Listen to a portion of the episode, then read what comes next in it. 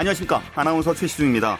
자, 이 프로 진행하는 이광용 아나운서가 현재 ETV에서 방송 중인 한국대 크로아티아전 중계 방송 중입니다. 그래서 오늘은 제가 여러분과 함께 하겠습니다. 자, 여러분도 지금 크로아티아전 평가전 축구대표팀 소식이 가장 궁금하실 텐데요. 바로 현장 상황, 전주 월드컵 경기장에 취재 중인 스포츠 서울의 김현기 기자로부터 살펴보겠습니다. 김 기자, 안녕하세요. 네, 안녕하세요. 지금 후반전이 진행 중인데요. 그 현재 상황은 어떤가요? 네, 지금 후반 31분이 지났습니다. 우리 대표팀 잘 싸우고 있지만 후반에 두 골을 내줘서 0대 2로 뒤지고 있습니다. 예, 제가 후반 초반까지 이제 보고 들어왔는데요. 그 사이에 두 점을 실점했네요. 네, 첫 번째 실점은 후반 19분에 나왔습니다. 상대 세트피스 위기에서 이 스르나 선수가 프리킥을 올렸는데 어, 이것을 18번 선수 뱅코 선수가 헤딩으로 연결한 것을 이 수비의 공격에 가담한 21번 도마고 비다 선수가 이 받아 넣어서 이 크로아티아의 첫 골로 연결했습니다. 6분 뒤인 후반 25분에 이 상대 왼쪽 크로스 찬스 때 이 크로아티아 공격수 칼리니치 선수를 우리나라 수비수들이 놓치면서 헤딩으로 또 한 골을 활용해서 현재 2대 0으로 뒤지고 있습니다. 예. 뭐 남은 시간 동안 우리 대표팀 이제 선전해 주시길 바라고요. 자, 오늘 베스트 라인업을 선보일 거란 예상 때문에 사실 관심이 컸잖아요. 베스트 11은 어떻게 구성됐습니까? 네, 홍명보 감독은 지난 이 나흘 전 IT전과 비교해서 9명의 선발 라인업을 교체했습니다.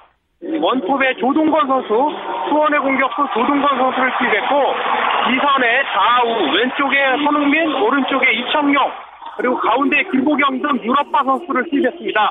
그리고 수명 미드필더의 구자철과 박종우 선수 두 명을 넣었고요. 예. 후백으로는 왼쪽부터 윤석영, 김영권, 박태휘, 이용, 그리고 골키퍼로는 이 IT전 때 나오지 않았던 정성용 선수를 다시 기용했습니다. 예. 오늘 보니까 수비진의 변화가 눈에 띄더라고요. 네, 그 골키퍼 교체를 비롯해서 수비수 중에서도 김영건 선수를 제외한 나머지 3명을 모두 바꿨는데요. 이 최광희 대표팀, 최광희 감독이 이끌던 이 아시아 최종 예선에서 이 대표팀 수비를 리드하던 곽태희 선수가 이 홍명보 데뷔전을 치렀고, 이 모처럼 윤석영 선수도 이 왼쪽 윙백으로 포진하면서 이 측면 수비를 담당하고 있습니다. 예. 후반 들어서 교체 투입된 선수가 있습니까? 네, 후반 시작과 함께 이 원톱이었던 조동건 선수가 이 교체 아웃되면서 미드필더 한국영 선수를 집어넣습니다. 그러면서 이 홍명보는 지금 구자철 선수를 최전방으로 올리고 그런 제로톱 시스템을 가동했거든요. 예. 방금 전에 다시 이근호 선수가 이 공격수 이근호 선수가 투입되면서 지금은 이근호 선수를 앞에다 놓은 그런 제로톱 시스템을 구사하고 있습니다. 예. 현재 뭐 지고 있긴 하지만요. 오늘 좀 박진감 넘친 경기를 펼치고 있는데요. 우리 선수들의 그 몸놀림이나 활약은 어떻게 보십니까? 네, 전반에는 상대가 예상 밖으로 이 3백 전술을 들고 나오면서 우리 홍명보 선수를 다소 고전하고 적응에 어려움을 겪었는데 사실 후반에는 잘했거든요. 잘했고 공격적인 측면이 매우 좋아져서 어쩌면 골도 나올 수 있겠다 이렇게 기대를 했고 몸놀림도 좋았는데 아쉽게 상대 이 허를 찔리면서 두 골을 내준 게 다소 아쉽습니다. 예. 크로아티아가 핵심 전력이 좀 빠졌다고는 얘기했지만 뭐 상대해 보니까 강팀은 역시 강팀이네요.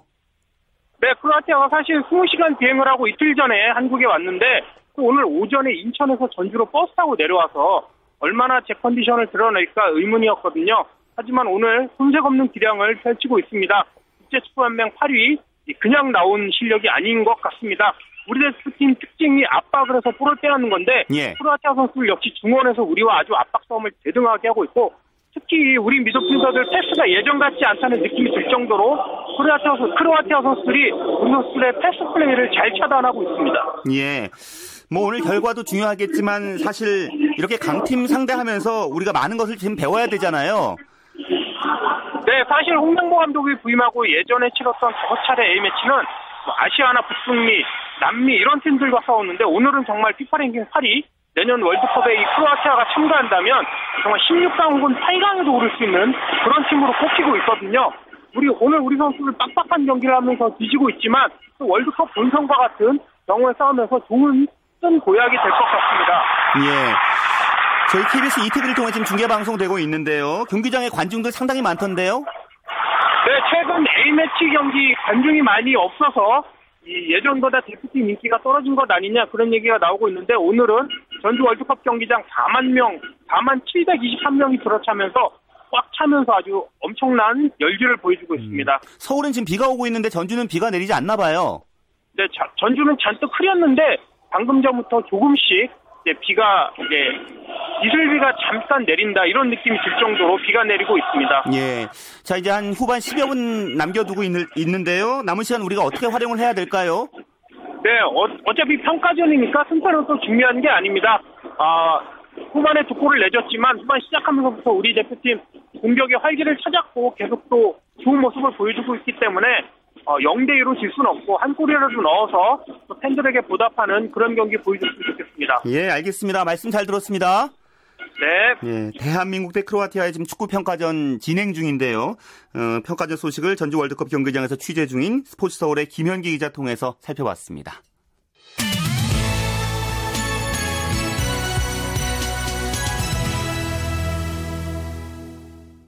네, 이어서 프로야구 경기 상황 살펴보겠습니다. KBS 스포츠 제부의 김도환 기자 연결돼 있는데요. 안녕하세요. 네, 안녕하세요. 오늘 상위권 네 팀 그 맞대결 벌일 예정이던 그 두 경기가 비 때문에 취소됐어요. 네, 그렇습니다. LG와 두산의 잠실 라이벌전, 그리고 삼성과 넥센, 2위 삼성과 4위 넥센의 목동 경기 이렇게 두 경기가 비로 연기가 됐습니다. 예. 이 두 경기는 추후 일정이 잡혔나요? 네, 잠실 경기는 9월 30일, LG와 두산 경기는 9월 30일로 연기가 됐고요. 삼성과 넥센의 목동 경기는 21일 열리기로 결정이 됐습니다. 예. 자, 그렇다면 오늘 예정됐던 선발 투수가 내일 그대로 나오게 됩니까? 네, 일단 잠실은 두산이 유희관, LG가 신재웅 이렇게 해서 어제 예고했던 선발 투수가 그대로 내일도 예고가 됐고요. 반면에 목동 경기는 좀 판이 바뀌었습니다. 삼성이 윤성환 선수를 그대로 예고한 반면에 넥센은 오재영 선수에서 문성현 선수로 바꿨거든요. 그러니까 결국 목동은 윤성환 대 문성현 매치가 성사가 됐습니다. 네, 그렇군요. 자, 두 경기는 이제 예정대로 열렸는데요. SK는 지금 가을 야구 희망을 아직까지 놓지 않고 있잖아요. 오늘 네, 기아를 네, 만났는데요. 경기가 지금 어떻게 진행되고 있습니까? 네, 양팀 치열한 힘겨루기를 펼치고 있는데요. 현재는 9회가 진행되고 있는데 SK가 기아에 5대 3으로 앞서 있습니다. 아, 이 경기는 일전, 일진일퇴 공방전으로 펼쳐졌는데요. 먼저 SK가 김강민 선수의 2타점으로 앞서 나가다가 아, 2회 김주영 선수의 2점 홈런이 터지면서 2대2 동점이 됐고요. 치열하게 접전을 펼치다가 3대3 동점이던 8회 SK 조인성 선수가 기아의 최향남 선수를 상대로 역전 홈런을 때리면서 4대3으로 앞서갔고 조금 전에 최정 선수가 적시타를 때려내면서 SK가 5대3 2점 차로 앞서가고 있는데요. SK는 선발 레이예스 선수가 5이닝 동안 11개의 탈삼진을 잡으면서 2실점, 그리고 기아는 빌로우 선수가 6이닝 동안 3실점으로 어, 외국인 선수 2명이 비교적 잘 던진 그런 경기였습니다. 예. SK가 최근 상승세를 타고 있잖아요. 네. 하지만 지금 4위 넥센과 경기차가 상당히 좀나 있는 상황인데요. 거기다가 이제 12일부터는 일정이 좀 험난해서 가을 잔치를 향한 그 여정이 그렇게 순탄해 보이진 않더라고요. 네. 이 부분이 정말 어떻게 될지 정말 저희 취재진들도 재밌는 부분인데요. 예. 일단 4경기 반차인데 어, 오늘 기아를 이기게 되면 4경기로 좁혀지게 됩니다. 예. 근데 4경기라고 하는 경기 수는 단순 수치로는 8승이고 맞대결에서는 4전 전승이 필요한 수치인데요. 12일부터 목요일부터 SK가 두산과의 2연전 그리고 토요일 이번 주 토요일과 일요일에 SK가 넥센과의 맞대결이 있습니다. 이 두 경기를 이만수 감독이 꼭 잡겠다고 했어요. 그래서 오늘 조조 레이스 선수도 5이닝을 던지고 일요일 날 던지게 하기 위해서 오늘 좀 일찍 내린 그런 인상이 있거든요. 그리고 나서 다음 주 화수목에 SK가 LG와의 3연전이 있습니다. 그러니까 결국 12일부터 SK가 이 7연전을 펼치는데 두산, 넥센, LG와의 일전입니다. 그러니까 대진이 만만치 않은데요. 이만수 감독을 제가 지난주에 만나봤었는데 예. 이 12일부터 있는 이 두산 넥센 LG와의 7연전이 문학에서 열린다. 그리고 2009년에 SK는 19연승을 하면서 시즌을 마감한 기억이 있습니다. 특히 뭐 가을은 SK 계절이라고 하는 그런 선수들의 자신감이 있기 때문에 SK 측에서는 어, 마지막 한 희망을 걸고 사활을 걸고 있고요. 반면 제가 오늘 목동구장에 갔다 왔는데요. 그 넥센 선수들은 어, SK 신경 쓰지 않겠다. 우리는 오히려 1위 LG, 2위 삼성을 잡아보겠다. 이렇게 또 이야기를 하고 있어요. 그러니까 예. 결국 SK의 앞으로의 행보, 그 다음에 넥센을 끌어내리려는 SK와 또 1위 자리로 올라가려는 넥센, 이 마지막 남은 4강 티켓을 놓고 SK가 이 가려는 가, 발걸음이 어떻게 이어질지 좀 주목이 되고 있습니다. 예, 그래서 그런지요. 요즘은 한 경기 한 경기가 포스트 시즌 보는 것 같아요. 네, 그렇습니다. 예. 지금도 SK가 9회 아마 박희수 선수를 등판하려고 지금 몸을 풀고 있는 것 같아요. 예. 정말 총력전을 예고하고 있습니다. 예. 자, 그리고 롯데 대 NC의 경기 끝났나요? 네, 이 경기는 끝났는데요. 아, SK보다 더 갈 길이 바쁜데 롯데 6위 롯데가 8위 NC한테 발목이 잡혔습니다. NC가 롯데를 3대 2로 이겼고요. 승리 투수는 NC의 찰리 선수 6이닝 동안 탈삼진 4개를 잡으면서 2, 2안타 무실점 잘 던졌고요. 그리고 롯데는 에이스 유먼 선수를 내세웠지만 유먼 선수가 7이닝 3안타 3실점 하면서 패전 투수가 됐는데요. 예. 또 공교롭게도 NC의 손민환 선수가 친정팀 롯데를 상대로 또 생애 첫 세이브를 따내서 9회 등판했거든요. 세이브를 예. 따내는 그런 진기록도 좀 세웠습니다. 자, 뭐 롯데 에이스 유먼을 상대로 NC 타자들이 잘 공략을 한 것 같고요. 또 네. NC는 정말 끝까지 선전을 펼치고 있다는 생각이 들어요. 네, 오늘도 NC가 한 번 잡은 찬스를 놓치지 않았는데요. 김종호 선수의 2타점 적시타, 그리고 나성건 선수의 희생플라이, 그리고 이호준 선수도 오늘 괜찮았어요. 그러니까 내일 사실 김경문 감독이 또 에릭 해커 선수를 예고를 했거든요. 사실 NC가 오늘 이기고 기아가 이대로 SK한테 진다면 이 7위와 8위 팀 간의 경기 차가 한 경기로 줄어들게 됩니다. 예. 그러니까 사실 NC는 올해 신생 팀이고 이제 태생한 지 6개월 된 팀이고 기아 같은 경우는 국내를 대표하는 그런 팀인데 막내 팀과 기아의 승차가 지금 불과 한 경기 차거든요. 예. 그러니까 NC가 이제는 뭐 고춧가루 부대라는 그런 애칭뿐만 아니라 정말 올 시즌 특히 내년 시즌이 더 기대되는 그런 활약을 펼치고 그렇죠. 있습니다. 그렇죠. 뭐 신생팀인데 승률이 4할이 넘으니까요. 네, 대단한 그렇습니다. 선전을 좀 펼치고 있습니다. 예, 말씀 잘 들었습니다. 고맙습니다. 고맙습니다. 네, 프로야구 경기 상황 KBS 스포츠 제부의 김도환 기자 통해서 살펴봤습니다.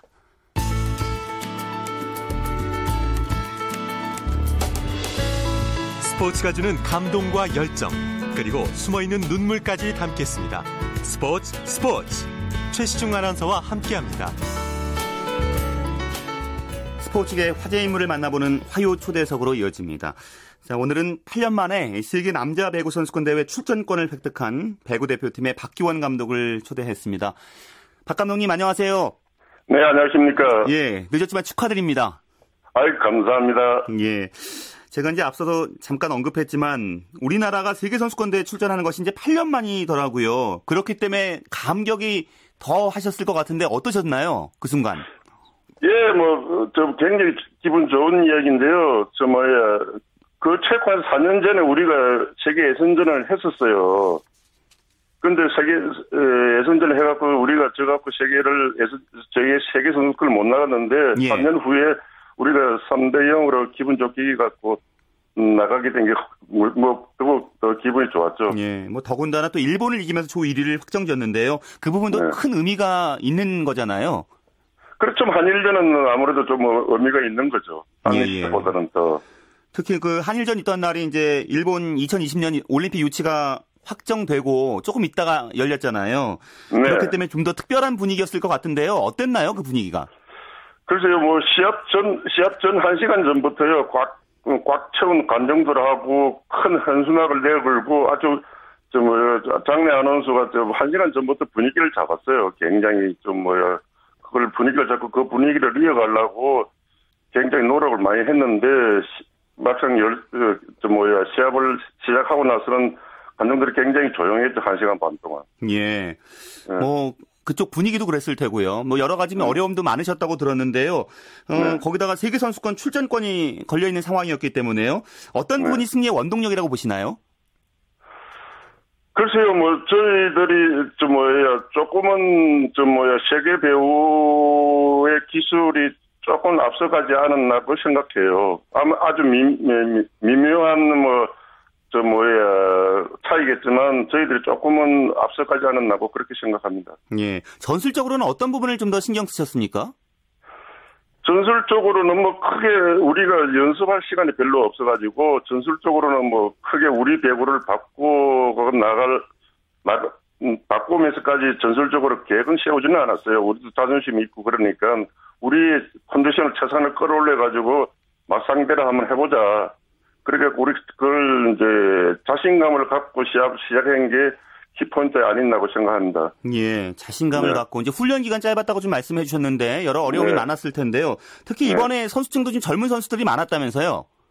예, 젊은, 선수들이 많았어요. 뭐, 저, 뭐야, V리그를 끝나고 부상 선수들이 좀 많아가지고, 선수 소집이 조금 문제가 있었는데, 그래도 젊은 선수들이 들어와가지고, 열심히 몸 체력 운동 해가지고, 체- 컨디션을 만들어갖고, 젊은 선수들이 생각보다는 좀 굉장히 잘해주지 않나, 이렇게 생각합니다. 예. 자, 네. 목표 달성 완벽하게 해내셨지만 그래도 좀 아쉬운 점이 있다면 박 감독님 어떤 게 있으세요? 아, 뭐, 조, 조금 장기적인 계획을 세워가지고, 좀 이런 대도 우리가 좀 충분히 우리가 준비를 할 수 있는 그런 기간을 만들었으면 하는 게 저 개인적인 조그만 바람이었어요.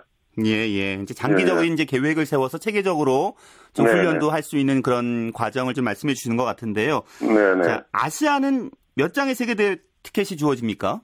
몇 장입니다. 어, 그러면 이제 우리나라가 진출하게 됐고요. 또 네. 어느 나라가 진출하게 되는 겁니까? 오스트랄리아가 진출을 거의 확정이 됐고요. 예. 그리고 이란하고 중국이 확정될 것 같습니다. 음, 현재는 그러면 이제 호주와 우리나라는 확정이 되어 있는 상황인가요? 네네.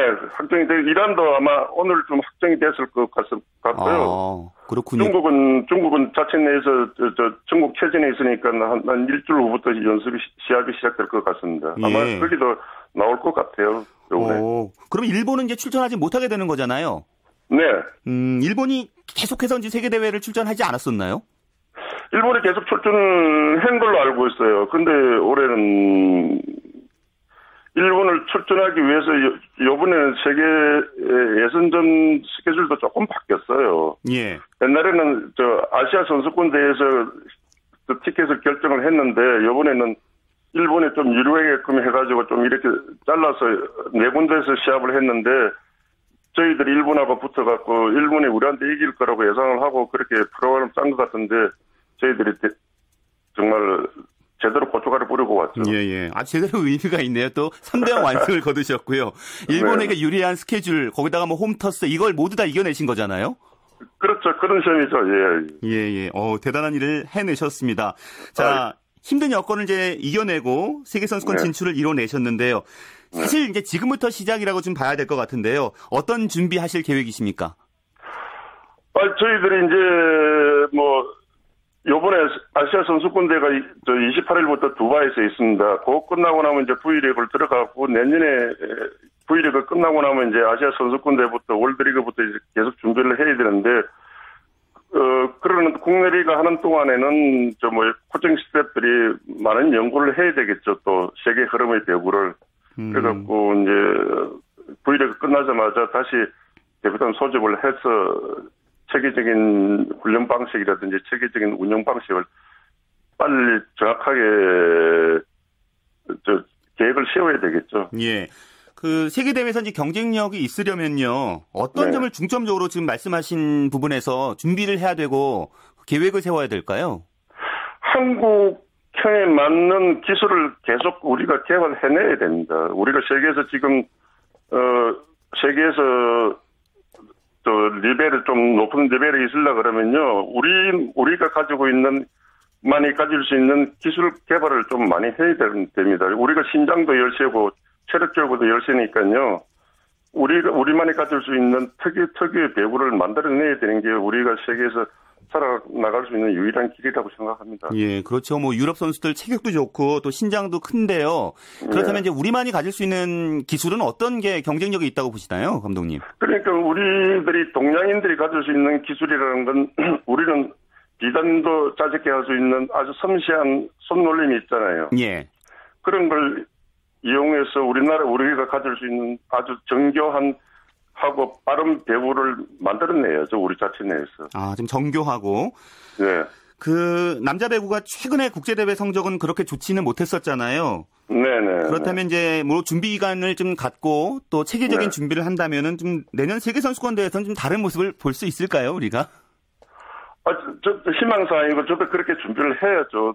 당연히 그렇게 해야 되는 게 맞다고 생각합니다. 예. 예. 어느 정도 이 목표 지금 세워놓고 계신지요? 근데 정확한 목표는 세워놓을 수가 없어요. 그건 상대 상- 목표를 세운다는 건 상대를 모르고 우리 우리 희망사항만 갖고 목표를 세운다는 건 그건 좀 뭐야 정확한 목표가 아니고요. 어느 정도 상대 팀도 지금 저 뭐야 대전패도 내년에 세계 선대 대전패도 안 나온 상태도 아니고 예. 그러니까 날짜만 잡혀 있는 상태, 상태니까 정확한 목표는 아직 세우지를 못하고 우리가 우리 자체 내에서 최선을 다해서 준비를 하는 게 저희 목표죠 지금 현재 예. 현재로서는. 지금 우리 이제 경쟁력을 살릴 수 있는 방안들을 체계적으로 네. 준비를 잘 해야 될 텐데요. 네. 그박 감독님 부임하신 다음부터는 이제 또 워낙 유머 감각도 있으시고요. 또 네. 합리적인 지도 때문에 선수단 분위기가 상당히 좋아졌다 이런 얘기들을 많이 하던데요. 아유, 그건 감사하죠. 감사한데, 되도록이면, 제가, 어, 대표팀을 맡고 나서 조금은 자율적이고 창조적인 연습 방법, 창조적인 배구를 하려고 노력을 많이 하고 있는데, 선수들이 그게 호응을 잘 해주는 편이죠. 그러니까 분위기가 어, 좋다고 이야기하는데, 그건 가찬인 것 같습니다. 그리고 또 이제 젊은 선수들은 이제 신세대라고 하잖아요. 그렇기 네. 때문에 좀 이렇게 말씀해 주신 것처럼 이제 창조적인 걸 추구하시면 선수들이 잘 따라오기도 할 것 같아요. 아이, 그럼요. 예, 예. 지금 우리 젊은 선수들이 굉장히 창조적이고 자율적이잖아요. 예.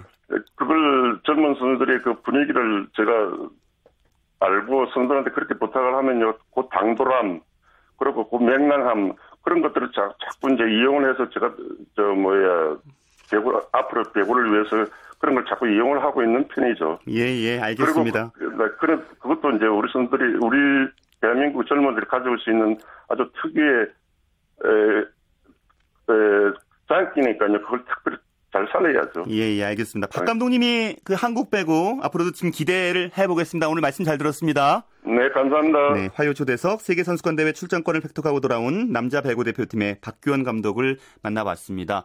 자, 한국 대 크로아티아 평가전 종료됐는데요. 우리가 그래도 한 점을 만회해서 2대1로 크로아티아가 승리를 거뒀습니다. 자, 그리고 SK 대 기아의 프로야구는 5대3, 9회 말 현재 SK가 앞서 있습니다. 어, 미국 프로야구 신시내티 추신수 선수는 어, 시카고 컵스의 홈 경기에서 3타수 1안타, 몸에 맞는 볼 1개로 6경기 연속 안타와 구단 역대 최다 몸에 맞는 볼 기록을 세웠다는 소식도 있습니다. 오늘 준비한 소식은 여기까지입니다. 내일은 다시 이광용 아나운서와 함께 하시길 바랍니다. 지금까지 저는 최시중이었습니다. 스포츠 스포츠